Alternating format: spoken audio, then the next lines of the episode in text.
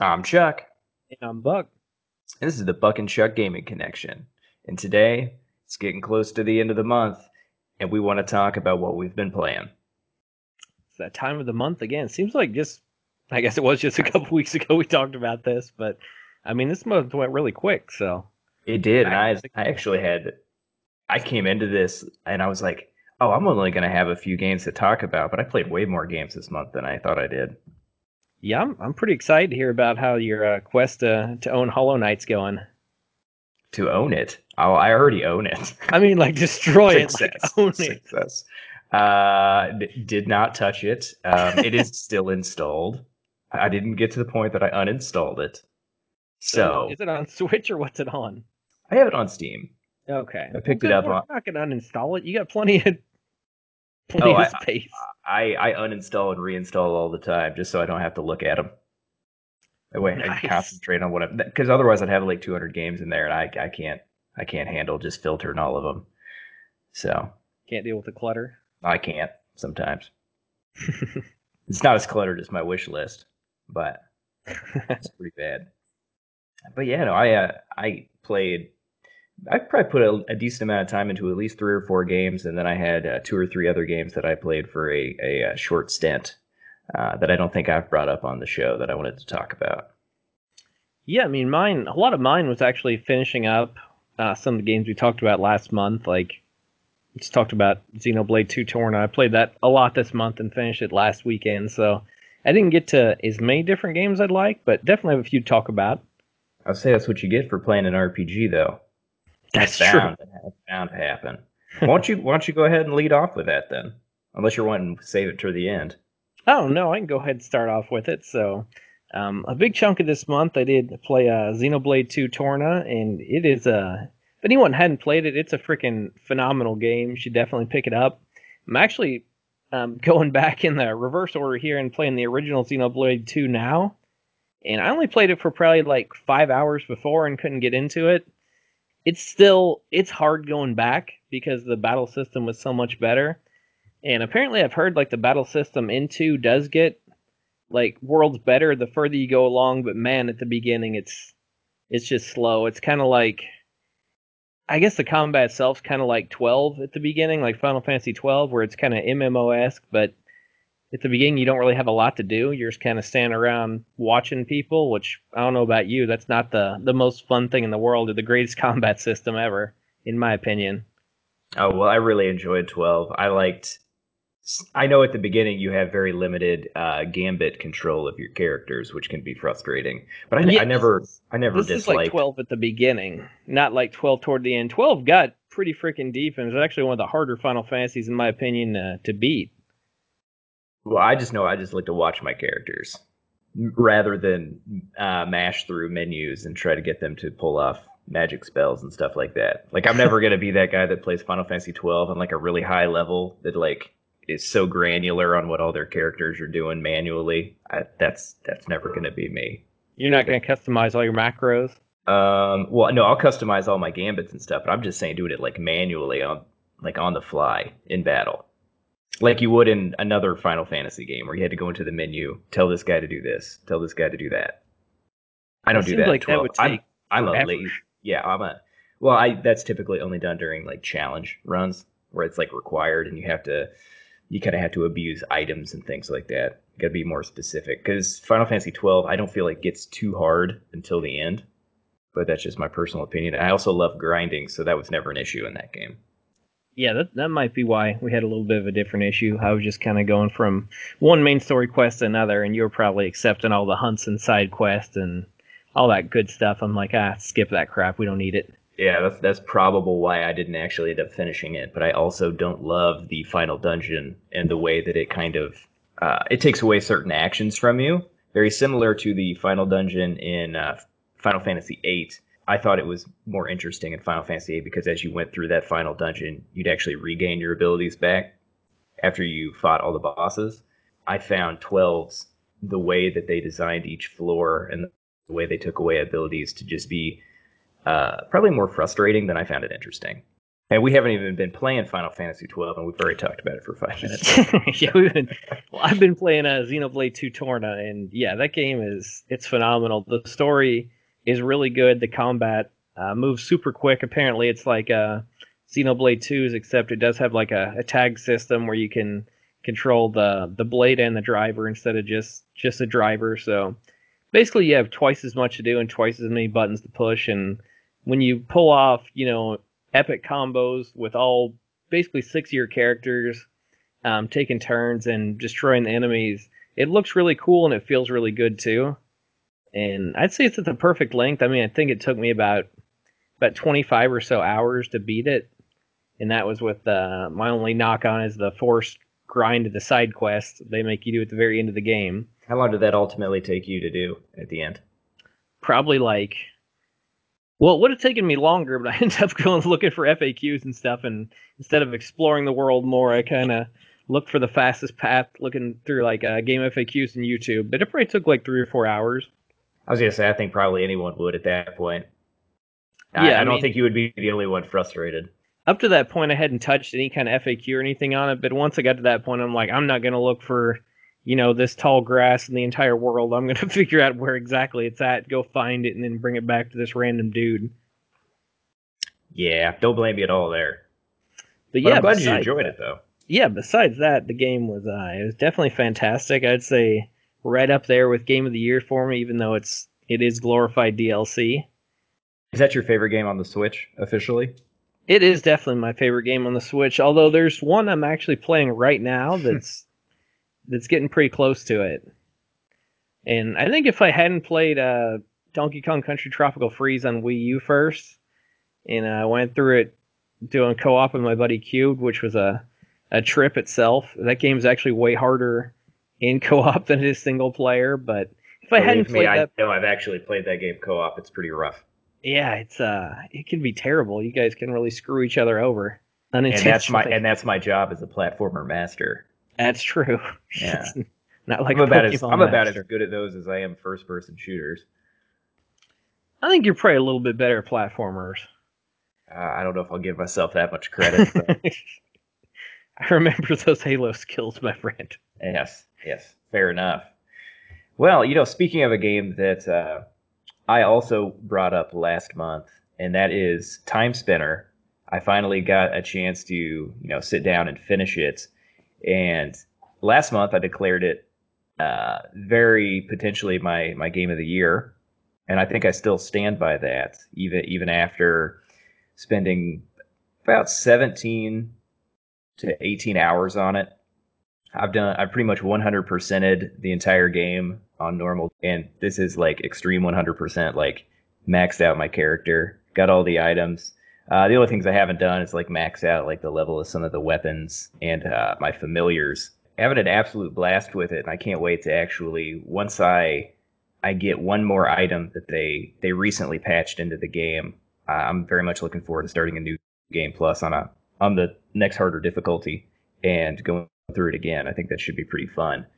But uh, they did recently patch it. I think it was either this week or last week, and they they fixed one of the main gripes I had with the game, which was uh, familiars are kind they're sort of a big part of the game, even though they're not very powerful and they don't seem to contribute much mid combat. But for whatever reason, they're kind of like shoehorned into the game. I guess it was probably one of the other callbacks to like Symphony of the Night, which is cool because I really liked that system in that game, but they're much more useful. In this, and they're really, really difficult to level up here but uh, they patched in some items and some increase in the leveling speed, which is nice. So people who, for whatever reason, want to level them all up, they can actually like do it within a reasonable amount of time, and it wouldn't take like hundreds of hours of just pointless grinding because they're pretty much useless. On top of that, I actually found out, which also not that big of a deal, but you can actually play it two players co-op on the That's same. That's really freaking cool. The second player, though, he they control the familiar, which I could imagine would probably be pretty potentially very boring because they only have a couple of moves. But it's it's kind of cool that they decided to put that in there just for the hell of it. Yeah, that is pretty cool. And just a, a random little sidebar here. I still want to play 20XX with you sometime. I've never haven't played that game co-op yet. Well, we got to do that then because I, I have it and I don't know what's stopping us besides time. Do you have it on Switch? Oh yeah. Oh, nice. Yeah. Do we have to have the stupid Nintendo Online service? Because that could I- stop us. Because I don't have that right now. Uh, I don't either. Yeah, I don't know really how that works, and I haven't played around with it. Yeah, because I don't play many games online to begin with. Uh, Timespinner. Before I know we, you talked about last month. You weren't through it yet, and you said that they kind of stopped using the gimmick of the game about halfway through for use it a lot in puzzles at the beginning. Did they ever pick that back up? Good memory, and no, um, they didn't. I think they actually dropped it off more so. Like I can see it being advantageous in like battles where maybe enemies are throwing a lot of projectiles at you. Eh, but here's the thing, like especially on normal mode, which I'm not expecting it to be super difficult, but the game is pretty easy. Now on nightmare difficulty or the le- the the game mode where they lock your character at level 1 and you can't level up. You know, slowing down that stuff kind of like you would in Mega Man 11, uh, it might be useful.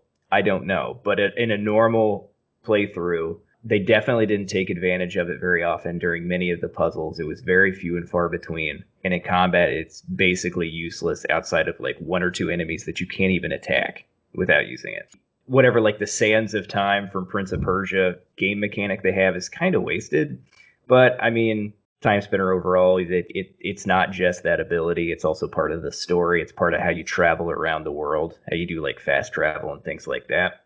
So it's not totally wasted. And I'm not going to knock it against the game because typically I I don't want a whole lot of puzzle solving in my Metroidvania game necessarily, especially when it's you know it's striving to be as good as it can be in comparison to Symphony of the Night, and it it was a great throwback, which I had almost no complaints about. Kudos to them for making a, a fabulous game that is is still topping the charts for my 2018. That is high praise as you can give. So Uh, that's what that's what I'm saying. It's very good. wonder if they'll. I know it's it's an indie game, so it's hard to say. Wonder if they'll get a sequel at some point. That just depends how it's sold. Um, I know it got, you know, it got a lot of backing on Kickstarter, but that campaign was like five years ago. It, it did kind of go through development hell, and it did have a really small team working on it. But Sounds like an indie game. I Yeah. mean, it seems like most of those Kickstarters are. God, they get delayed multiple years. I don't think it's gonna. I don't think it's gonna be an indie game that's gonna take off nearly as much as like Hollow Knight and Shovel Knight did. Obviously, because it doesn't have Knight in it, like we mentioned. Yeah, that's the, that's the recipe for success. if we ever get a game out there, it's got to end at night. Yeah, no doubt. And I only like one of them. Timespinner's great. You guys need to go out and get it, show it some love because I definitely like a sequel. And if they had uh, more money to back a uh, back another one, I'm sure they could do a heck of a lot more uh, with the different game mechanics and things of that nature. And we can never have too many Symphony of the Night clones, as far as, as, far as I'm concerned. That's just me. I'm not going to get sick of them. Just just saying. What else you play this month? Well, I know a game you talked about in our underrated games episode, and you decided to convince me to go ahead and bust it back out. Would be Dungeon Fighter Online. I actually um, just started playing this the other day, and because I just got a, a control from my computer, which I hadn't had uh, like a working one for a while, so so I had you know got a control for super cheap on eBay. So it's like, hey, let's let's give this a shot again. And the game is still as much fun as I remembered. At least I'm, I mean, I'm early into it but yeah, I mean, I picked the uh, the agent. Have you tried that class yet? I think it's pretty new. It is the newest one, yes. I have not tried it though. Okay, I'm a, a specialist right now. Does that mean are you are you like a 007 or what are you? Are you like a sword sword yeah, dude? like it's a, a big old sword type dude. okay. Yeah, I didn't I didn't I saw some of the, like the video previews for it, but I didn't He's got like a little, little pistol too. I mean, Because- freaking cool. But everything in this game looks cool. So Yeah, everything's so flashy. It's- hard to pick a favorite. That's for sure. that's yeah, I why we both started- keep, uh, going back and forth. Yeah, absolutely. There's like even if you don't level the characters and you just play the game for like 20 hours on one character, there's still like 40 other classes to go back to if you want. And they all feel pretty different and super flashy in their own right. Because I started playing it a couple weeks ago too, uh, without even knowing that you were playing it. And I started up because I just recently got it on Steam, so I've kind of moved away from my. I don't think I have uh, Dungeon Fighter Online installed through uh, Nexon's client currently, but I'd have to redo that if I wanted to play with you. I think. yeah. Is there any difference? No, it's the same game. It's just a different provider.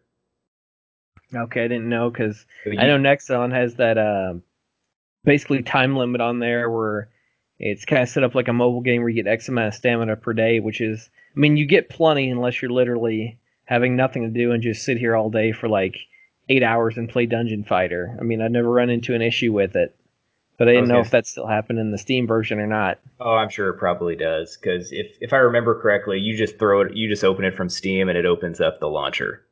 So, okay, gotcha. Yeah, it's literally the exact same then. Yeah, I just don't open it up from my desktop. Yep, that's probably right. the only the, difference. Right, that's what I used to do. But yeah, I uh, started a gunner and I started another. I think I started a male mechanic he does. He doesn't just fix cars. I promise you that. Though he's dropped. Like that sounds really lame. Right. You know, he just drops like these epic robot turrets and these little uh these little robots that kind of just scoot across the ground and they're just like landmines. And then he also has he gets this like giant uh like laser gun that just kind of like hangs out behind him and just shoots everybody around him. He's basically like a, a really passive like summoner class, which I always appreciate.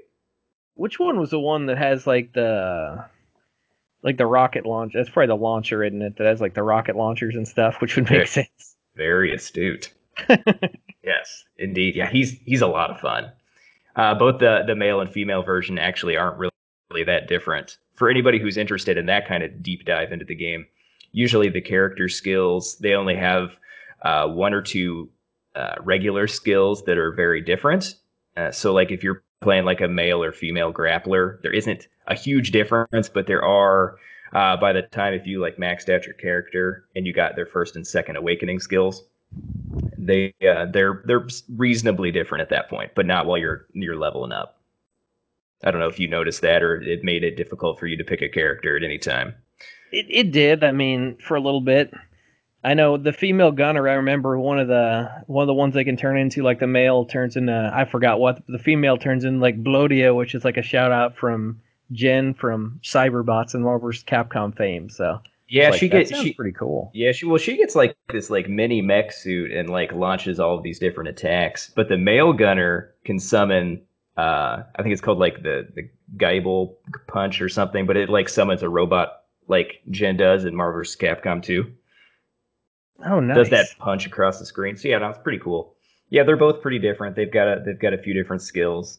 Uh, like I said, she does all like busts out a bunch of different uh, guns and like basically blows up the whole screen. But he also has an attack where he'll like instead of just the punch, he'll summon a portal and it'll basically have like a hundred robots do this like explosive death march across the screen. Yeah, that's Dungeon Fighter Online right there. Yeah. exactly. Just ridiculous, over the top, fun, side scrolling beat 'em up action. That's all the it is. One thing I wish you could do though, it's set up like Diablo where you can't actually customize your character as far as appearance goes. Correct. I mean, you but can buy like stuff and find random things to put on them, kind of like Tekken. Got to make money somehow. Exactly. Yeah. But yeah, I wish you could actually, even if it was just like you know five different things, it'd be cool if you could you know, change a hairstyle or the look just a tad, but at least no, most I, of the characters look cool enough. But. No, I agree with you. But you know, I don't know if you noticed when in Dungeon Fighter Online, those costumes actually give you advantages. They actually have stats. Oh, I did not know that. I thought they just made you look cool. Well, they do make you look cool, but they also give you uh, certain benefits. So that's why people. That's why in game you pretty much like if you're doing fancy pants in game raids, you have to to buy stuff yeah, you do have to buy stuff, and I don't think it's necessarily based on like, oh, this is the new stuff, so it's immediately better, and they charge you for it. But a lot of free to play games I play, if you own, they'll like calculate how many of these costumes you've bought, be it with real money or in-game currency, and depending upon how many you have, that's like the statistical bonus it gives you. So it's like an alternate bit of character progression that also kind of promotes you to throw money at it. But it's a free to play game. They got to do that in some way. Otherwise, yeah. I mean, I don't mind it when the whole game is basically free to play, and then it lets you. I mean, as long as they're not charging like an arm and a leg for everything, I don't mind supporting like a, a company, giving them a few bucks here and there. Especially when the game's good. Yeah, exactly. Especially when the game's good. It's not like you're dropping, you know, sixty bucks on Call of Duty and then they're throwing loot boxes at you. So, which apparently yeah. they just put in Black Ops 4, which I have no interest in getting. I keep hearing it's great, but apparently now they decided to drop loot boxes in there, which is pretty funny in my opinion. Did they drop it in after the release? Yeah, they dropped it in Oh. after the review scores were already all in, and they just That's they're dropping them in. Yeah, they're dropping them in next month. They just announced it like one day this past week that they're putting in a a cash shop for um, upgrades. How how is anybody happy about that? they can't can't- be, and No. like that's that's This shadier than like- like Battlefront in my opinion. At least they did it like up front. I agree. I don't know. Like, well, it depends if it's like as big of an advantage or like as shitty as it was in Battlefront 2. I don't know. Yeah, I mean Um, that was like an ultimate terrible thing the way they did for Battlefront, just progression. I mean, maybe it's just. I mean, I know it's more than just 100% cosmetic though. I was gonna say maybe it's just cosmetic like Fortnite, where everything is literally just, you know, for for looks. Then I wouldn't. You know, I could care less if people want to blow money. It's like Overwatch. I don't care if people want to blow money on loot boxes if you're just getting cosmetic stuff that has zero effect on gameplay. But once you start affecting the gameplay and you know how powerful your characters are, then I'm out. Yeah, especially when the game's only multiplayer. I mean, and I'm sure most of it's online competitive. Oh, I'm sure. I don't I don't know if that one's only battle royale. I'm sure they still have like standard deathmatch and stuff too, but I don't know. I don't follow it in the least. I would imagine they do, but yeah, I have I have no idea. But I just did see that last week, and that's super shady. I'm gonna do a sweet segue. Speaking of free, another game I played, probably my most played game this month, uh, was Path of Exile. I think I mentioned I was playing that last month too, but oh, you're I- back at it again, huh? uh, I never stopped uh, Okay. over the, the course of the last month. This is the first time I've ever actually played it to this extent. Um, I I went ahead and finished the whole campaign. I got I have a character at level 83. I have my uh, witch necromancer zombie build. Uh, still pretty bare bones. Don't have a lot of like the the key unique items to make the build super successful, but I'm doing all the in game content, just kind of grinding through it. Um, one thing that was cool, like Path of Exile does something that Diablo 3 has just sucked at throughout its history, throughout its existence, is the way they they set up the seasons. Diablo for a long time didn't do anything, and then within the last like two years, they started having like little kind of like seasonal events, but they've been totally lame. Path of Exile, like every season, they they seem to incorporate like a new system into the game that's like permanent even after the season's over. Like they'll have like these events that'll just occur like in the middle of maps where you'll find like for example you'll find like a, a strong box or something and you have to uh, you have you'll like interact with it it'll pop up a bunch of enemies and you have to kill them and and you'll get a bunch of loot. That one's not that big of a deal but they also have cool ones that drop different types of currency that give you uh, different ways to kind of mess with your your equipment which is fun. And these are like i said these are just things they added every season. And this season they added something called delve which is basically like an unlimited like procedurally generated dungeon that you can just keep going down. And you go down like uh, level by level i don't want to say room by room but it's just kind of like just like imagine like a giant like coal mine where there's just endless shafts going left right and down and it just never ends. And you go down there and you're kind of like spelunking for different kinds of loot and it's it's real short bursts. Like typically probably a minute to maybe at the most a three minute run and then you just have to like defend a uh, defend a spot and then it just rains loot on you. And basically what you do is you earn the right to go uh, to delve deeper into the cave as you're playing other content in the game. You'll find you'll find little like deposits of whatever material you have to use to power up your little mine cart that can take you down. So it creates this awesome gameplay loop where you're not doing the same thing for too long. So, at like an end game, the main thing you do, you don't go back and just like grind old old axe necessarily. You can, but uh, what you do is they have this like map, or it's called like the Atlas of Worlds, and you find maps that drop as items, and they're basically different procedurally generated levels. But you can also like use all of your currency that you use to like upgrade your equipment and like make them special like give them magical properties and things you can also use those on these maps to create like a much more powerful map that has much more difficult enemies, much higher chance of dropping rare loot, and it also helps you kind of navigate through this atlas of worlds, which basically allows you to go to even harder dungeon or not harder dungeons, but harder uh, maps, just so you can get uh, better loot. But the cool thing is, like while you're doing the maps, you're also finding the currency to let you go into this this cave that you're delving into. So you're kind of like going in between them, so you're never doing the same thing for too long, so it doesn't feel repetitive. That was one of the main things I liked, and I thought that was a huge addition that they made. Yeah, it's cool when they do any kind of season content or when they break it up like that. And I didn't realize that was a thing until a couple years ago in Diablo. Because how long did it take them to even do seasons? I know oh, I they, played no, way back in the day. They're on season fifteen. They've been doing okay. seasons for a while. But the thing is, like seasons were basically just you know start you know your characters fresh, which is fine. But they never like had anything going on in the game that kind of made it different than the last season outside of you know, like what sets they gave you. Like once you got to a certain point in the game, they gave you that set. That's how you started, you know, just grinding. And that was it. So they recently, within season 13 or 14, I can't remember, this was their season idea. Well, just anytime you find goblins, there's going to be two of them. That's it. I was like, you couldn't have like created a new like gameplay feature or something. Because I mean, Path of Exile, I don't know how long it's been out. I think it's like five or six years now, maybe. Fourteen, maybe could be before that. I'm not sure. It's just a shot in the dark. You think Path of Exile's been out for 14 years? No, since 2014 is what oh, I was oh, okay. I was like, but, wow. Yeah, I don't think so. Been out since 04. I was like, you may be wrong for once.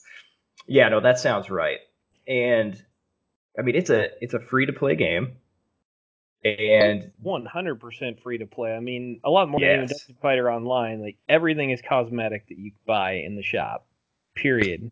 Yeah, the only things that would potentially enhance your abilities oh, is like buying like additional stash tabs. Yeah, like more inventory space.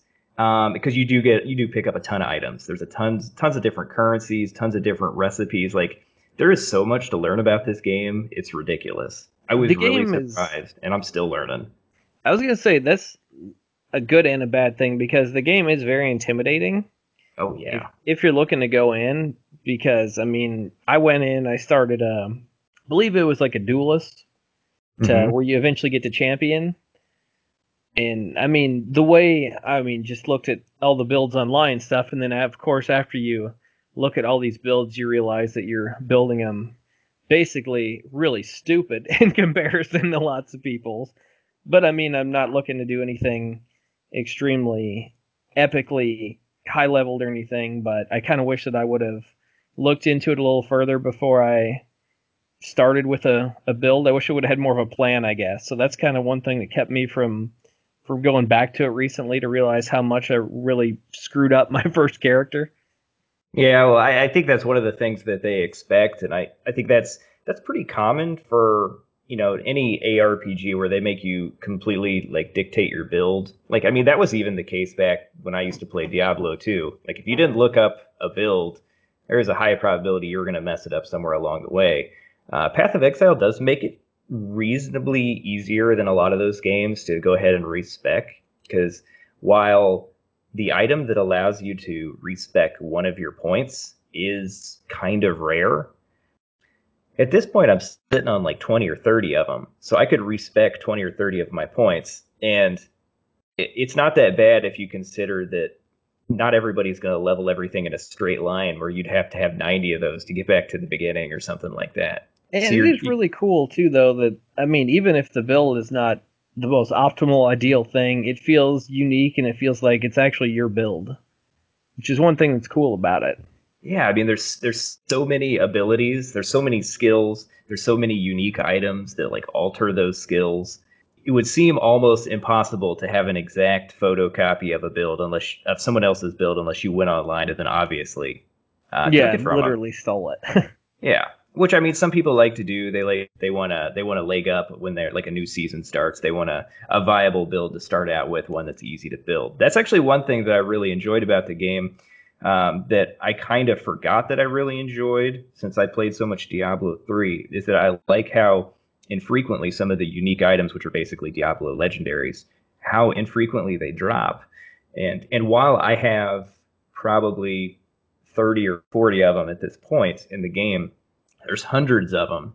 And only a couple of them that I found were like super useful for my class because there's not like that smart uh, loot drops where you, you pretty much only get things that are useful to you. But you can save those in your stash and you can build other characters towards those uniques, which I've found a lot of stuff. I'm like, oh, I should start a new character so they can use that because that'd be really cool the way that that interacts with the different skills that I'd want to use on them. So I find well, that very interesting.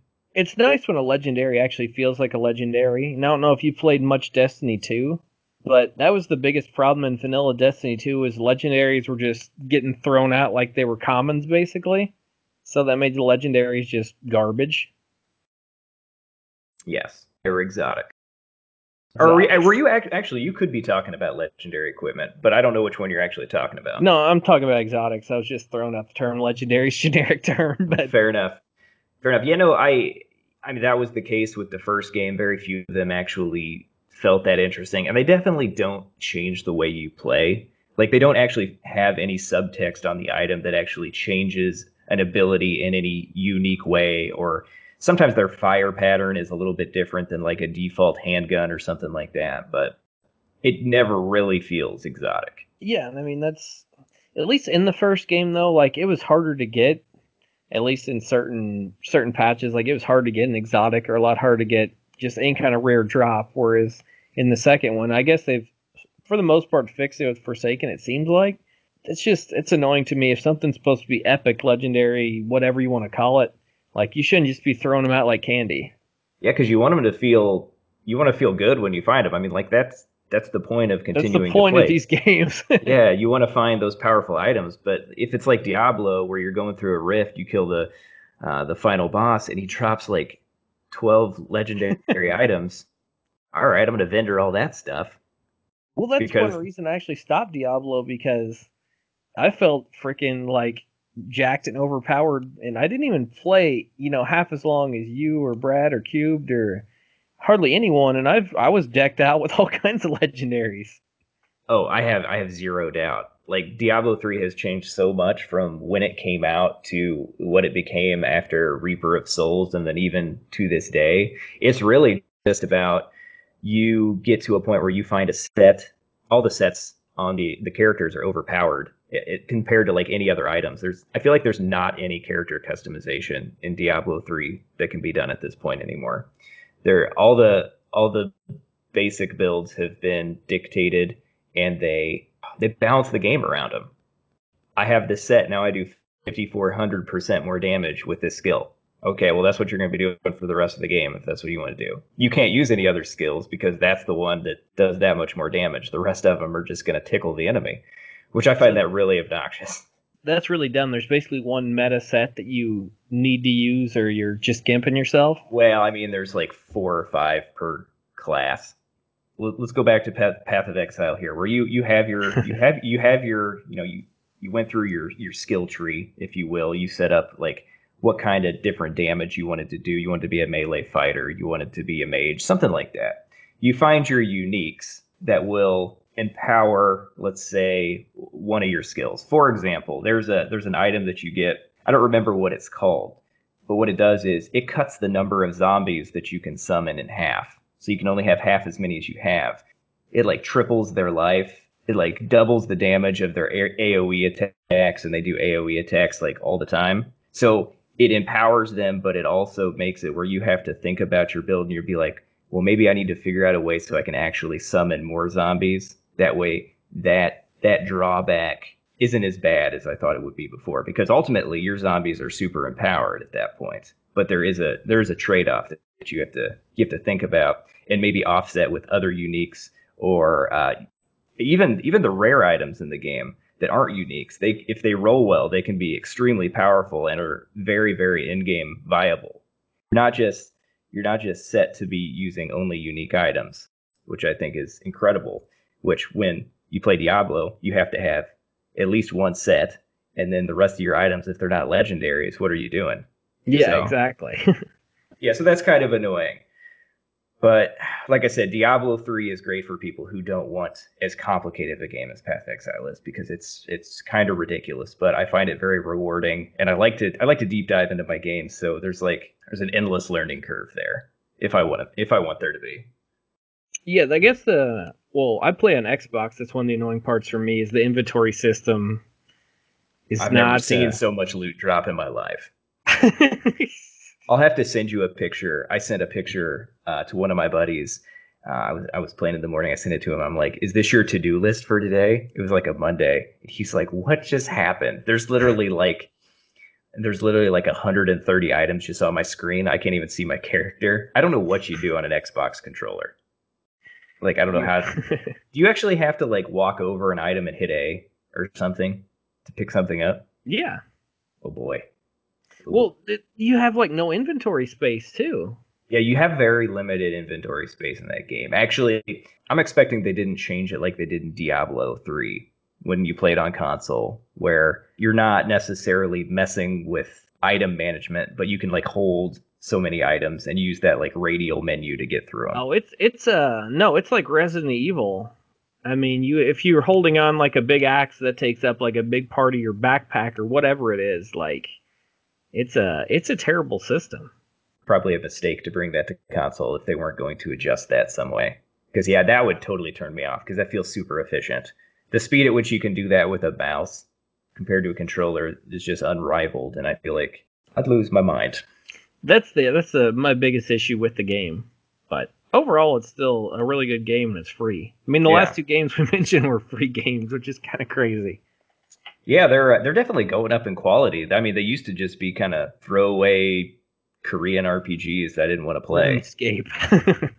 Yeah, RuneScape. Even though I know a lot of people like RuneScape, uh, I've never delved into that. But free to play games are definitely getting a huge foothold on the market at this point. Have you played Warframe? I've heard it's really good, but I haven't played it. It is pretty cool. I think you'd like it. Probably. I mean, a lot of people like it better than Destiny, and it's free, so probably would. Absolutely. All right, well, let's move on. I think I've been talking about Path Exile for like 30 minutes. So the next one I'm going to talk about is uh, one that I was super excited to pick up uh, earlier in the month, and that is uh, good old Mega Man 11.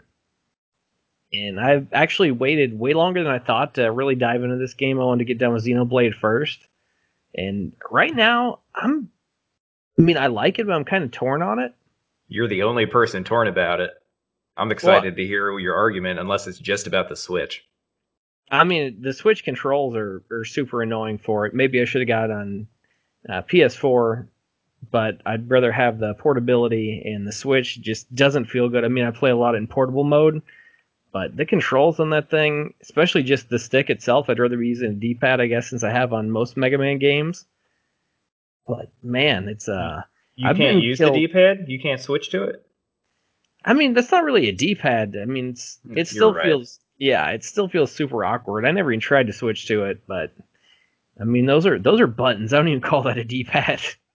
And I agree. So you think if you had a pro controller, you that would alleviate that 100%? I think it. I think it definitely would. And actually, the other thing I'm not huge on is the graphical style. I actually think Mega Man 8 looks a lot better than Mega Man 11. I'm not digging the uh, the 2.5D. I think they could have just went like super stylistic 2D and it would have looked way cooler. Like even the way Mega Man 8 animates, I think it looks like if you put those two next to each other, you'd be hard pressed not to to think that 8 is actually the newer game in my opinion. I mean, I just think it looks better than 11. 11 I mean, it, it plays it plays well enough. A lot of the bosses are are super well designed. I'm not that far into it yet, so I don't want to uh, slowly pick it apart. But I'm actually not loving it as much as I hoped I would, which is a little disappointing. And I know I played Blockman stage to death, and it was actually the first person I beat. I think I beat him like my first run through it. Excited to dive a little bit further in, but man, it's so far it's a it's a tad disappointing. Well, Block Man was the guy in the demo, right? Yeah, Okay. I didn't mind the the art style that much. I I kind of liked it, but I can definitely see your argument against playing it on the Switch. The, the controls don't do it any favors, especially Like I was I was holding my Switch today and I was thinking about it. I was like, oh yeah, that joystick underneath on the right side, that's annoyingly placed for an action game. It's like too close to the buttons. Well, even like like I played a lot of 20XX on there, and they used to have dash set up as the R button, and that actually works out okay. But when you have to actually hold down, and you have to be hold completely like down completely, if there's any kind of diagonal in there, Mega Man will just stand there and get hit instead of slide out of the way. Hmm. But yeah, I wish they would just mapped it. I mean, I know it would have gone away from the old, old school Mega Mans of one through eleven, but they should just mapped it like a freaking R button. It would have made more sense. Yeah, that's fair. So the verdict's still out on the game overall, but the did verdict's really still out on the game. I mean, I don't know. I guess what I was expecting or or anything. And so far, I've I've only beaten um, three of the robot masters, and I was surprised that Blockman's the only one I've run into that's had multiple forms. I kind of thought that was going to be a a thing going forward. Oh, so that's why they put him in the demo then, huh? That would be my guess. Yeah. I was like, that is really freaking cool. And then I beat a couple other people, and I was like, well, they didn't do that. Yeah, I was gonna say I, I doubt it's because you beat them too fast, because I don't know why that would stop them from going into a different form. no, because Blockman, when you get him down to a certain amount of life, he just goes into the next stage. So Yeah. What's your uh, beginning outlook on the gear system? the gear system is it's nice overall. Honestly, I forget to use it most of the time. I just totally forget about it, and I think it makes some of it some of the game harder than it's supposed to be because I'll just completely forget the gear system exists until I die by something probably stupid that if I slowed it down it would be fine. I never really used the power one. I thought that was really useful against like mini bosses and stuff. Definitely oh, the speed one up. is for sure. No, I meant I meant the I meant the power the gear. Power one? Oh, Yeah, I I the like- speed one to get gazillion hits against the mini bosses. I think that one comes in way more clutch than the power gear. Yeah, I don't know. I, I just liked how it also like changed the the attacks on your special weapons too. So I don't know if you were just mostly sticking to your That your does buster. that is kind of cool. Like when you buff up the the blocks or whatever. Um, the other other things you have, and yeah, I still do stick to my buster most of the time. It's kind of the way I've just always played Mega Man is basically use the powers against the bosses, and that's that's about it. the boss powers though in this one, especially since you can just kind of go between them a little bit more flexibly than you could in some of the previous games, especially with that like radial menu. Oh yeah, Wh- for sure. Which I appreciate. I always kind of hated switching between them with the L and R buttons or whatever they were. Well, yeah, because there was never if you had to get like just you know Bright Man's power, and it was the fourth one either way. You hit L or R, you still got to cycle through three or four before you ever get to it. Yeah, but uh, I, I think they're actually the ones I've seen. Uh, they actually seem pretty well designed. While in most Mega Man games, I always think there's like four or five that seem pretty useless unless you're using them against the boss that they're weak to. Yeah, and I think I got to just just toy around with the levels more. I think I haven't just haven't given it a fair shake yet. I guess the art styles kind of turned me off a little bit, and then the fact that um, the couple bosses I fought besides Block Man haven't had as much special treatment. It feels like as he did. I mean, they, I think they knew he was going to be the demo boss, so let's go all out. Yeah, that's fair. Have you attempted to play the game on your TV? See if you think if you feel differently about the graphics. I actually haven't because I usually uh, play it with my wife playing Overwatch out there. So I haven't Well, even played how have you TV not yet. beaten the game yet? Then you've had so much time. because I just got finished with Xenoblade, Oh, that's and fair. then we've been marathoning um what's that like Hill House or whatever it is on Netflix. I don't know what that is. Should I watch it? Yeah, it's like the haunting of Hill House. You should check it out. Oh no, I know what you're talking about. Yeah, Yeah, I've heard so very the whole good world's things about watching that. it. So yeah, it's it Well, that was means good. I won't. it last night. So check it out. Have you watched Castlevania yet? Second Oh season? heck yeah! Oh heck yeah! That was one of the things I was going to bring up for sure. For okay. sure. Yeah, no, we actually just watched the last episode uh, this morning. Uh, I actually got uh, my wife to watch the entirety of the first season the day before, or I guess it was the 25th, the day before season two dropped, and she actually ended up liking it, which yeah, was a huge. so yeah, my wife did too. So Yeah, so there you go. If anybody's doubting this as being the greatest video game adaptation of all time, it is indeed. No, um, I like I said, we watched the first seven episodes in one sitting because season two is twice as long as the first season, which yeah, is great. episodes instead of four. Yeah. Yeah, because you're just I mean, basically, the cliffhanger in the first ones, they're just getting started. Yeah, that fourth episode was awesome. Uh, season two, definitely a lot of new characters brought in. Uh, a, a, couple of characters. While I'm a huge Castlevania fan, I, I saw these characters, and they're all and they're all kind of designed a little bit differently. But there's two uh, new characters that are kind of on the bad side that uh, are definitely a main focus of season two, and that is uh, Hector and Isaac. And at first, like halfway through the first episode, I was like, or second episode, whenever they get introduced, I was like oh, these characters are interesting, but I don't know who they are. And I was like, oh, these are the two main uh, protagonists and antagonists from Castlevania Curse of Darkness, which is one of the PS2, the second PS2 game. Oh. And, and they're like uh, Forge Masters, and they have the ability to like uh, reanimate the dead, which is inter- which is of interesting use to someone like Dracula who's wanting to destroy humankind, but also have a giant army behind him. So that's very useful. So he he brought them two along, and so it was kind of uh, getting to know them from a different perspective because I hadn't really remembered them too much from Curse of Darkness, even though it's a pretty good game. Yeah, I mean, we're probably going to check that out. Honestly, after the podcast here tonight, check out the first episode of, of season two. But you should definitely check out the Haunting in Hill House too. Oh, I will. Now that I don't have anything to watch. yeah. But uh, the only thing that I would I would tell people about season two, um, it is just as good, if not better, than season one. Uh, people may be a little um, turned back by there's just a lot of character building, like the first you know five six episodes. These new characters, obviously, they got to introduce them, and there's there's a pretty good amount of them. But uh, they also take some time to expand on the relationship between Trevor, Sypha, and Alucard so they spent a lot of time on that too, which is great.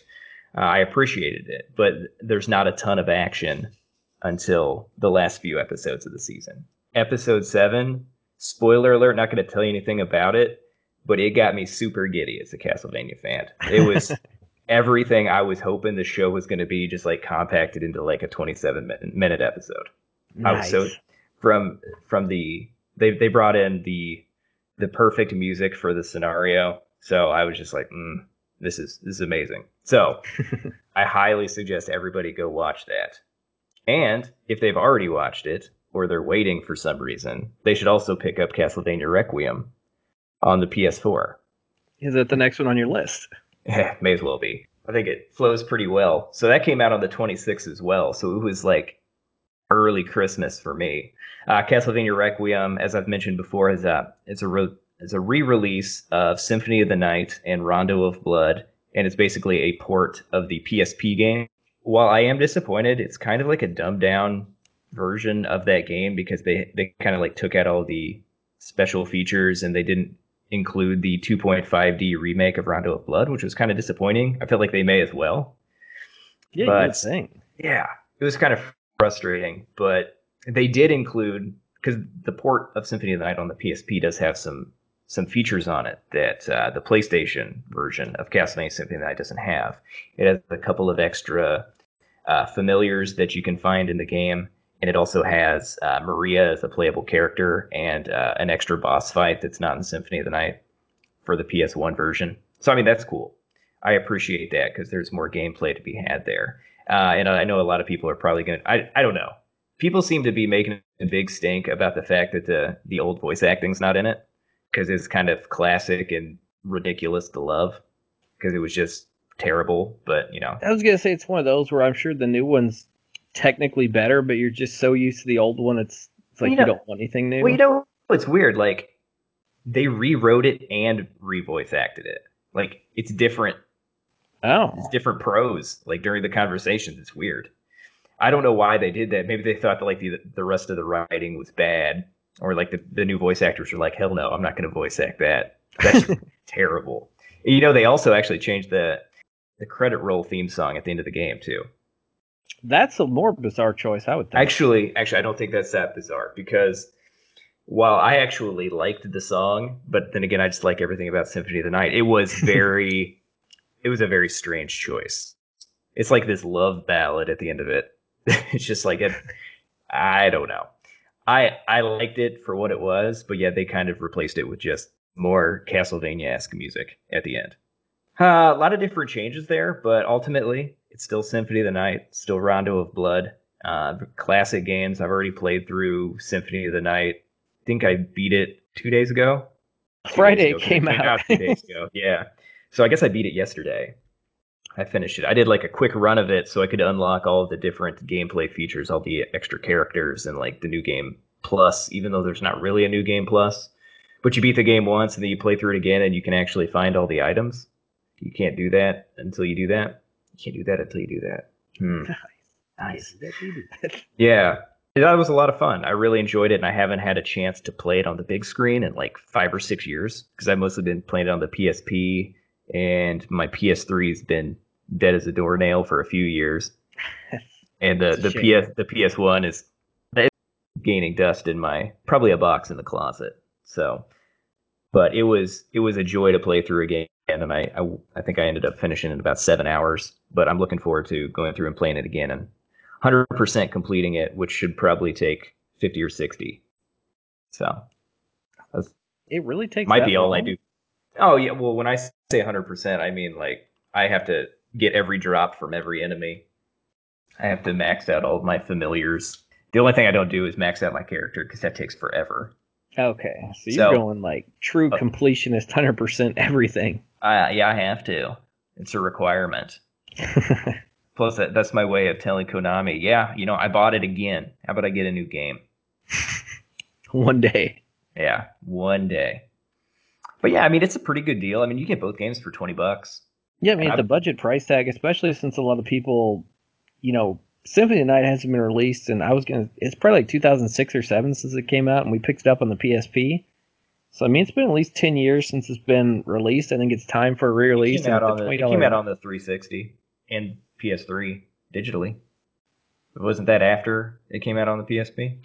I'd say so, but like you said, the PSP one kind of has the most features there, doesn't it? Yeah, no, it definitely does. I wish they would just would have ported that directly. Because yeah, it's, those, it, it's those versions of the game, just like minus all the other stuff that's in there. I don't, I don't get it. That's yeah, it's, it's bizarre. It is very bizarre. But yeah, pick it up. It's great.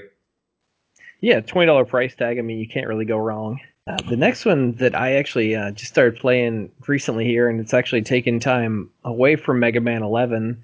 I'm actually liking it more right now. I don't know if you've had a chance to play this one yet, but The Messenger on a Switch is a fantastic game. Um, that sounds very familiar. It's the the Ninja Gaiden clone. Oh yeah, basically. Yeah, no, no, I haven't played that one yet. Except it's I'm, it's more like a Metroidvania. It is the second half of it, isn't it? In like the first half of it. The first half is is pretty pretty standard, like scrolling through. In the second half, it kind of turns into a Metroidvania.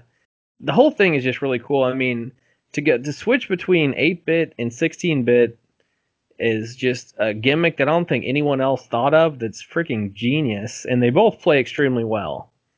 And like even in some boss fights, you switch between them, and you get you fight completely different bosses based on which version you're in, and you have to switch them up like mid fight. It's kind of hard to describe it. I mean, I'm sure you can look at videos online, check it out. Is there an advantage to doing that? Like, are they are they sometimes like easier or have like extra weaknesses if you're fighting them in it? No, like you basically have to kill both of them.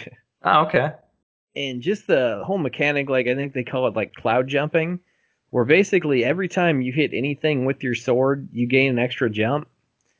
So, and some of the sections have some pretty hard platforming. It's kind of hard to remember at the beginning, like just like Castlevania, where they have the candles or whatever up there as like an item. You would jump up, you'd hit that, and then you gain another jump and be able to hit another one, and then you gain another jump, and you can pretty much, if you have a lot of stuff in front of you, you can basically stay in the air for a long freaking time. And they use that gimmick really well, and that's also a cool thing that I've never really played in any other type Metroidvania Origins 2D scroller.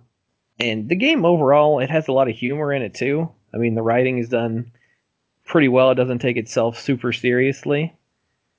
But it kind of it came out of nowhere a little bit. I mean, I heard it was good, and I was like, okay, it's you know, it's not too much. Give it a shot, and I'm liking it way more than I don't know. I had any right to way more than I thought I would, and it would definitely be right up your alley. I was gonna say, what made you pick it up, or had had you had it uh, in your library for a while? No, I hadn't, and I had heard, been hearing good things basically from from everywhere, and I was just looking through the eShop and just randomly saw it on there, and I was like, hmm. Is it twenty on the Switch? Yeah, it is. Okay. Which means same price as Symphony of Night there, so I think it's they're probably both worth a purchase, especially if you hadn't played Symphony Night in a while, but I would definitely go out of your way to play the messenger. Yeah, I'm definitely waiting t- waiting for it to go on sale somewhere. Um, I'm sure it will here eventually. Is it even on Steam? Is it on anything but Oh but yeah, it's on Steam. It's on Steam. Okay. Everything is at this point. That's right. Yeah, I mean, I might prefer to get it on Switch. I if I find a Metroidvania game on sale, um, I tend to prefer to get it on Switch if I can. But that's just me. But yeah, the game looks really cool. It definitely got a lot of buzz there for, for, like the first. For a hot minute, two? and then I kind of forgot about it. Yeah, and then just saw it again. I was just looking at the sales and just saw it on the shop there. I thought I know everybody talks about Golf Story. I thought about picking that up, but it just doesn't sound that amazing. what if it's as cool as Mario Golf?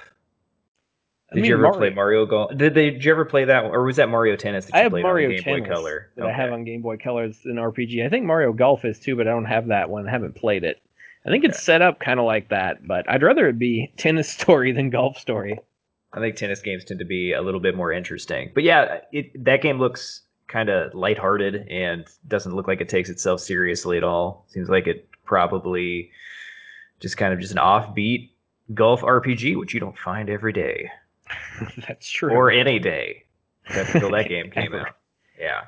but yeah, a little back to the messenger. I mean, it's I don't know, just a breath of fresh air. It definitely has a little bit of the indie feel for better or worse, but See, I didn't know you'd out. been pining for a Ninja Gaiden experience so much. I mean, we talked about it a little bit on here, and I was like, yeah, it'd be kind of cool to go back. And then I actually um, had the SNES Classic modded, so it has basically everything on there I could want. From has like all the SNES, Genesis, NES, like PlayStation 64 games and everything got put on there. Playing some of the Ninja Gaiden games on there, I was like, well, you know, I'll go with the new experience here. It's not quite as brutally tough as those. Yeah, but no, I find it interesting that you had like two games that kind of prevented you from hitting Mega Man 11 right after it came out. It's pretty Yeah. incredible. That says a lot about especially since I was yeah since I was so hyped for it. Yeah, I know. Next month though, they'll Sounds like you were in disbelief that it existed, so you're just like, maybe I don't actually own it. is this real? Maybe I don't know.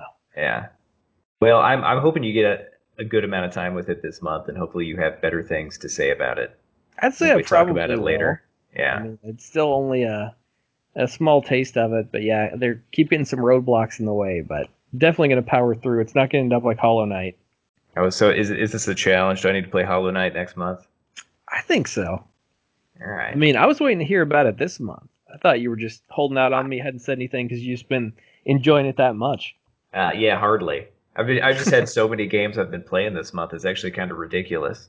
Even though I think the majority, I'd say probably sixty hours of my gaming time probably has just been playing Path of Exile. I mean, that's I've been putting still a decent amount of time into 14, but I didn't really think I need to talk about that too much again since we covered a lot of that last month. Well, I'll just tell everybody I renewed my subscription for one month, and I think I played it for three hours. So that was good return on investment. I went back in. I was like, oh, I'm just gonna, I'm gonna relearn my rotation on my summoner. I did that. It didn't take too long. I ran a dungeon or two, and I was just like, okay, I'm done. I'm good. Good to go. Back out. Yeah, until you hit uh, 70, I don't have a lot of motivation to go back to that. At, at Give me the like two years. I'll be there. I kind of thought I already had. I mean, technically, I started in 2013, so you you kind of have. It's just been a lot of off and on since then. yeah, that's fair. But hey, Well- I'm up to 66 or seven. So Yeah, you're making you are making your way. Well, for the next game on my list, let's just go ahead and divide 14 by 2. I've been playing 7. I believe I mentioned this a podcast or two ago. I've at this point I've probably put 6 to 7 hours into it. I did I did uh, move away from it a little bit after I started playing it. I'm actually very surprised how much fun I'm having with it again. Like I'm actually kind of appreciating the story this time. Like it was always kind of different and unique, but like I remember you saying last time we talked about, you're like, I didn't really feel like there was much character development. That yeah, that's always been kind of my issue with like the story itself. I think is good, but I just didn't really care that much about, I guess, about Cloud or. Oh, I don't think anybody really cares about Cloud. He's just he's just kind of this guy who doesn't necessarily have a huge amount of problems going on until maybe the end. Yeah. I think Aerith and Tifa are way more interesting, but Cloud's just kind of a little too emo for my taste. Yeah, I think Barret's actually pretty interesting too, but uh, I do agree with you. It, characters like Cid and 13 aren't too terribly interesting. Or Cait Sith. Yeah, he's pretty throwaway. pretty throwaway.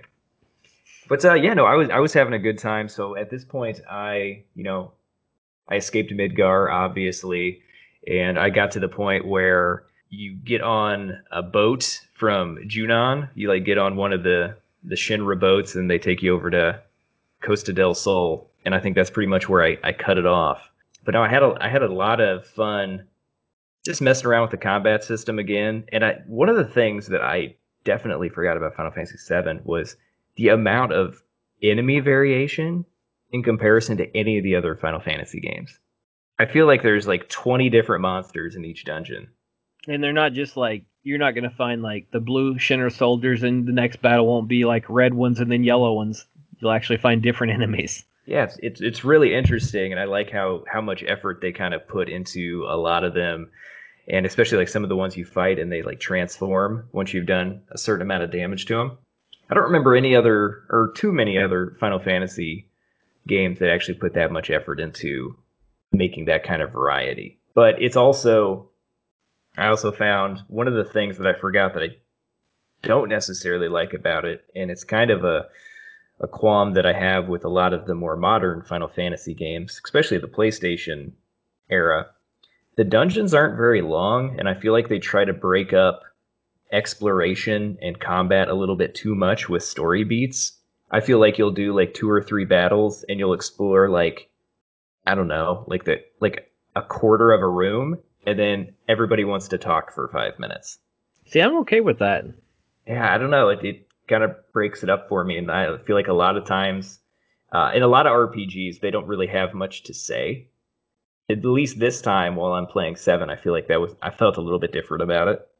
Actually, yeah, because like, usually, like you said, most RPGs, like mid dungeon, you have story beats before you beat the dungeon. You have them maybe after, or after you go back to town, one of the two, and that's about it. Not like in the middle of the dungeon, like hey, dun dun dun dun dun, and just start, you know, going out in the pros a third of the way through the dungeon. But I actually thought that was kind of cool and unique.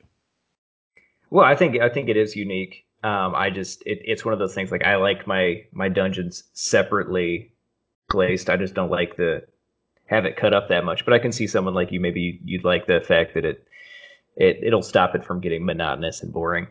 So I mean, it's definitely better than like the dungeons in the older games where you'll get in in battles every three steps, and you to get through any dungeon, you probably got to do at least sixty random battles. That's definitely frustrating. Or just grind, you know, four or five levels. Yeah, that's something you definitely don't have to do in seven. No grinding required. which is awesome. Yeah, yeah. So, like seven, I I don't remember like anything in that game really being difficult. I could be remembering incorrectly, but you know, I, I had a lot of fun playing it again. I'm definitely going to try to finish it up probably before Christmas. I think it's going to be like one of those side games that I play along with everything else because it, it did definitely capture me more than the last couple of times I tried to pick it up, which I was a little surprised by. Yeah, I mean that is kind of surprising, but that's also really cool. I mean, some of the stuff we talked about, you're like, gotta go pick it up, gotta go yeah. play it again. That's what I was well, like yeah, with that, Dungeon Fighter. So yeah, that's one of those things when we start talking about these games. I'm like, I don't have enough time to play them, but I definitely want to try and make time to go back to them a little bit, remember them a little bit more. That's for sure. Well, you know what? I got one game left on my list. You got anything else? Uh, yeah, one game, one more that I've been uh, it's another old one that I've been playing since I did get the uh, the modded Super Nintendo a while ago, and it's got basically all the the Game Boy Advance games on there, which is really cool. And that was an awesome system. But I've been uh, playing Pokemon on there, uh, doing a Pokemon Nuzlocke challenge. You familiar with those? I am. Are you are you talking about the original games? Yeah. Which I'm not sure why I'm playing those again since we're going to be getting uh, Let's Go Pikachu and Let's Go Eevee here pretty soon. Yeah, we only got like two and a half weeks. Yeah, Two I know. It's going to be yeah. sweet. Yeah, I'm definitely picking that up. But yeah, I was doing a, a Nuzlocke challenge through uh, through Fire Red this time since I basically always played blue. I'm going through and trying red. And I mean, it's a lot of fun. So far, it's been pretty easy. I was gonna say I've never actually done one of those. I've heard that they they can be difficult depending upon what happens, but I've never really had much of a drive to do that. I mean, I could see where the only thing is I'm afraid it's going to get I'm going to get bored of it and not end up actually finishing it. That's fair. But my team is uh not very cool at the moment. Oh, I please like do a- tell. Oh, well, so good lord. Rolled a random starter and thankfully ended up with Squirtle, like always. So just kind of uh, threw a dice out there and ended up with Squirtle. So I'm cool with that. So got him as a starter. Um, got a Butterfree on there now, uh, Pidgey, and a, a freaking Rattata. So actually, it's a Pidgeotto now and Raticate, along with Butterfree, and then um, uh, Zubat, which is lame because I love Crobat and I can't get him in this game. But you managed a you managed a Caterpie to be the first Pokemon you ran into in Viridian Forest. In, the, in If red. Well, the rules. Well, yeah, actually, I did. I ran to it for a Weedle, which is pretty surprising. Yeah, that's what I'm thinking. Yeah, I was gonna say the rules are though if you have it before, like if you're running a Pidgey or Rattata and you already have it, you get to keep going until you find one that you don't have. Right, but I was just I expected you to have a Beedrill at this No. point. If you're playing red, that's like Exactly. No, I was pretty freaking surprised too. well, that's lucky, is what that is. Because Beedrill sucks. Yeah, and see, that's like I'm getting to the well. I mean, Butterfree is a lot cooler, but I guess useful too because confusion. Yeah, just learn any psychic move, really. That'll be a, a, a benefit since those are so rare. But I'm actually going through right now, and I'm trying to, you know, level like you did, so my people don't die. haven't had anyone die yet, and just since I picked Squirtle at the beginning, I mean, it's it's been pretty easy so far. I mean, I'm I'm not very far, so I haven't even gotten. Actually, yeah, I just I just beat Brock, so So But- you are early, that's for sure. But that is Yeah. one of the that's one of the that's one of the more rough times in the game though, at the beginning. not with Squirtle though. I mean, that's Even certainly when you're like leveling in, you're trying to level your potentially level two Rattata or Pidgey. just switching out. I mean, Squirtle's over leveled at this point, or Turtle, whatever you want to call him. Pidgey's actually pretty freaking ripped compared to the others, especially if he runs into bugs. Oh, that makes sense. So Pidgey's not an issue. The the uh whatchamacallit, Caterpie was more of an issue. I didn't even fight with him. I just switched out every time. That's probably safe. Yeah. But now what do you got to a get him up to level twelve? level for 10 Butterfree? Oh, really? Okay. Yeah. They level up pretty quick. Actually, no, I'll say that they don't level up pretty quick because compared to the newer games, man, they level up slow. That's one reason I don't think I'm going to be finishing this. Do they actually level up slower, or is it the fact that you don't have experience share like all the new games do? I think they actually I, don't know if they level up slow or not. The battles the battles themselves are just slower, I think, which makes them level up slower in turn. Yeah, that could be. You just turn off the animations. I guess if you're really worried about it. I mean, just with like the time I'm putting in, I just don't see it actually. We'll see. Maybe I'll get through it, but like if you want to go through one with me, that'd probably be easier to do. I could potentially be interested in that. We'd have to try that, or we could do. I also some. Uh, I thought it'd be an interesting to do one like the newer ones, or you can do like the random Nuzlocke challenges where you just get like catch six dudes and then do like six wonder trades and get stuck with those people. Uh, I've never heard about that one. That sounds Yeah. interesting. I'd end up with like six Magikarps. That'd be incredible. six Gyarados would be epic. it would be. It'd be better than like. It'd be better than four Magikarp and two Dittos. I know that. yeah, I could. I could. I could imagine that would be pretty interesting. Don't they have like? don't they have mods that you can put on uh, the ROM where you can get like just like random Pokemon will appear in any of the grasses, like anywhere in the game? I'm sure Like, they I- I- do. I think that would be potentially interesting. That potentially, obviously, super, oh, super overpowered, Yeah. but but uh, that that might be interesting. well, I yeah, guess the I- wonder trading one could be too. I mean, you could get like a freaking legendary or something rolled through. yeah, but to do that, do you have you you have to actually like trade with somebody online? Is that how that works? No, for Wonder Trade, all you do is you trade with someone online, but it's completely random. So you just set the dude, you hit Wonder Trade, and you set the guy you want to trade, and then you get a random Pokemon in return from a person. Interesting. Okay, yeah, I haven't um, I haven't really played much online Pokemon since never, so that's why I don't I don't know any of that stuff, and I never really got I haven't really played any of them too seriously since X and Y. I think that was the last one I actually finished. I played the crap out of that one. That one was good, and I think uh, the big motivation was just getting to see all the new sprites and things like that. Yeah, getting to see everyone in, in 3D for the first time. Yeah, and but um, Sun and Moon, I, I don't know what it was, but I was like I was immediately uninterested in that. I was too for the first time.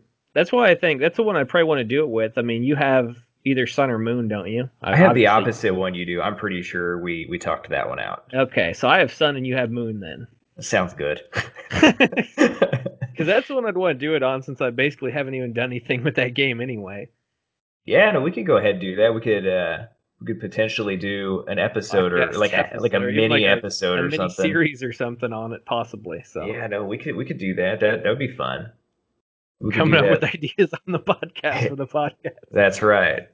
Nobody steal these sweet ideas because they've never been thought of. Yeah, I, I'd be interested to see how far that would go, especially when uh, Let's Go comes out on the is it the 14th or the 16th? Probably the 16th, I want to say, because it, they seem to release games on Friday as Nintendo. So Yeah, that's when Castlevania came out too. Um, well, yeah, I'll be. I should be getting that one day one. I'll just we'll have to see. I need a reason to turn my Switch on nowadays. get the messenger for Mega Man 11. I gotta, I gotta save up for Pokemon. Save up for it. I say I don't think I have a whole lot else that's uh, coming out anytime soon. But yeah, definitely, I definitely try that out with you. I think it'd be pretty interesting. Mm-hmm. Yeah, and I definitely like it with one of the. I feel like it would probably be a little bit more dull with the like Gen One games because of how kind of simple they are in comparison. Might be Yeah, and bit- I think especially it'd since we don't know anything about these games either, since we haven't played through them. Exactly, because I don't I even know haven't. what Pokemon or what basically, and I know just one thing will level up a lot quicker and get through the games quicker. They've streamlined the system, which is super nice. Yeah, that's fair. I don't think I made it past the second island. If I remember Yeah. correctly, is there four islands? I don't know. Am I asking the wrong person? you definitely are. We might Fair be able to answer these questions soon. Yeah, well, fair enough. I won't ask you any more questions then. I'll go ahead on to my last game. And I know this is one that you hope's really good, and I'm going to tell you it is really good, and that's Beat Hazard 2. Oh, nice. Yeah, Beat Hazard 2. I don't re- exactly remember when this came out, but I think it came out this month or late last month. And for anybody who doesn't know, Beat Hazard was a game that came out many, many moons ago. I'm sure Buck knows when. Yeah, we're looking at I would say 2007. 2000. I actually think it even came out before that. It, it was on the PC oh, wow. several years before it came out on the Xbox. Okay, so that's pretty. Yeah, I mean we played on Xbox 360 a lot in the 2010, 11, 12 time period. Yes, we did. And so basically, this game allows you to.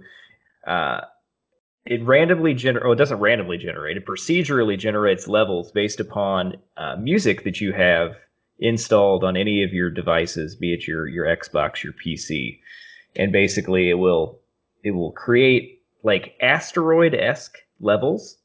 I'd say that's the easiest way to describe kind of how it plays. It's just like asteroids on steroids.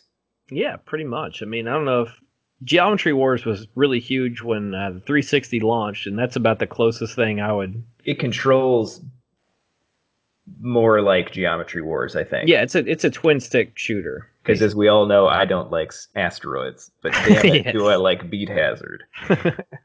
yeah, it was actually. It, Did you know about the game before I bought it? And we played it for the first time? No, I, I never heard of it.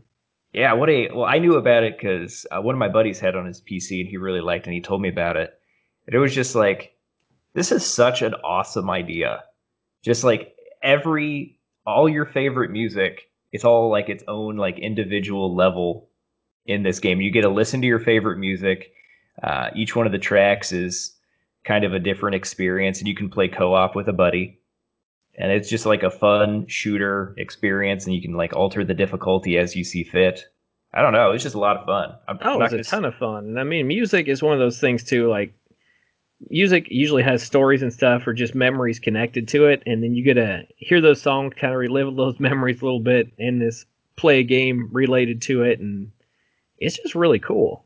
Yeah it's got i don't want to say it has unlimited replayability but i mean like depending upon how much music you own and how much you want to re-listen to, it's just a great way to just kick back and just kill some time. I'd say that's like the the ultimate use of it. It, it I mean, it's also super fun. A lot of different difficulty settings uh, for for people of various skill levels. I know that we typically played on was it the hardest difficulty? yeah, whatever it was. I can't remember what it was, but uh, Beat Hazard has at least one higher difficulty now, which I haven't unlocked oh, nice. yet. So I don't know how much harder it is, but it also has a setting where you can adjust like I consider it like the visual flare, where like the explosions and your your laser guns that are coming out of your spaceship, it, it, just the effects are just so much more grandiose, and they take I, it, it's hard to really see what's going on at some points. But it, points. Yeah, but it lets you bump it up, and, and it, it makes it more difficult, but you also score more points based upon uh, that setting. And they also have uh, new new weapons that you can equip on your ships. I know the first one had like the laser guns and the homing missiles and the reflector shields and things like that. Standard bomb to clear the whole uh, stage. I haven't unlocked any additional weapons yet, but I haven't unlocked nearly everything. So I, I, I, hear there is more. And one of the coolest new well, there's two cool new features in Beat Hazard 2. The first one is procedurally generated bosses depending upon the song. So in the first game, I think there was like five or six bosses that, that would just, you know, uh, appear during uh, a stage. In this game, depending upon, I don't know if it's like the, the genre or the type of beat to the, the music or whatever it is, but it'll create like big boss spaceships and they'll have like different like weapon attachments depending upon the, the song. Nice. Yeah, it, it's pretty cool because I mean, obviously, it did get kind of boring fighting like the same five or six bosses each time, but it's kind of whatever. It's it's more just kind of the enjoyment of listening to the music and kind of playing this cathartic experience. But uh, the other awesome feature, and is really the only reason why Beat Hazard 2 should even exist, is the fact that the developer was able to integrate streaming services into the game. So you don't even have to have all of your music uploaded on your hard drive. You can just have Spotify on, and when you start a level, it'll detect what that song is. It'll take like five seconds. It has kind of a um, what's that? What's one of those services that detects what songs are? I can't oh, remember. Oh, Shazam. Yeah, it has a Shazam esque application inside of it, and it'll it'll figure out what the song was, and it even though you're still streaming it, it'll figure out what the song is, and it will still up, upload high scores for you. So if you have a Spotify account, or even I guess probably free Spotify, you could still play music like that. Oh yeah, free but Spotify all the way. You just have a ton of music at that point. You don't even have to. You don't have to download all your like. I remember I used to like burn all my CDs exactly. or rip all of my CDs onto my PC and my Xbox, so I could have all my music there. But now that's not necessary, which is a a great feature, and I'm sure most people would be taking advantage of that yeah, if there's ever a song we wanted to play or I wanted to hear, I'd bring a CD over. We'd have to burn it to the Xbox and then play it from there. My favorite were those blank CDs, which I had no idea what was about to happen. Those were the best.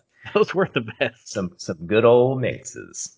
I'll tell you what, a lot of gym mixes. I know that. Yes, a lot of gym mixes. Yeah, but oh yeah, Beat Hazard two. Uh, a great experience. That there is one thing that is a little disheartening, and I hope that they change their tune on it. Uh, when Beat Hazard 2 was developed, they had to build the game from the ground up. I don't know if that was just for the streaming features or just uh, make the game better overall. Uh, they did remove online and local co-op for the time being. That's really stupid. I agree. I don't know how much I necessarily care about the online co-op, but local co-op doesn't make any sense to me at all. Because I don't know how much more effort that would take. Yeah, like zero, you would think. Yeah, you would think he's already got the code there, but he, the developer said that from the, I guess the data that he could collect from the game as it was being played, so few people used it that it wasn't worth the development time to get it to wait for the game to be released. So he put it in early access. We can play the game now.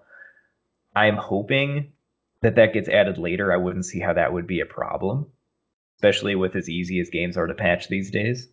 So fingers crossed, and that's that's definitely a feature that I want to see in the future.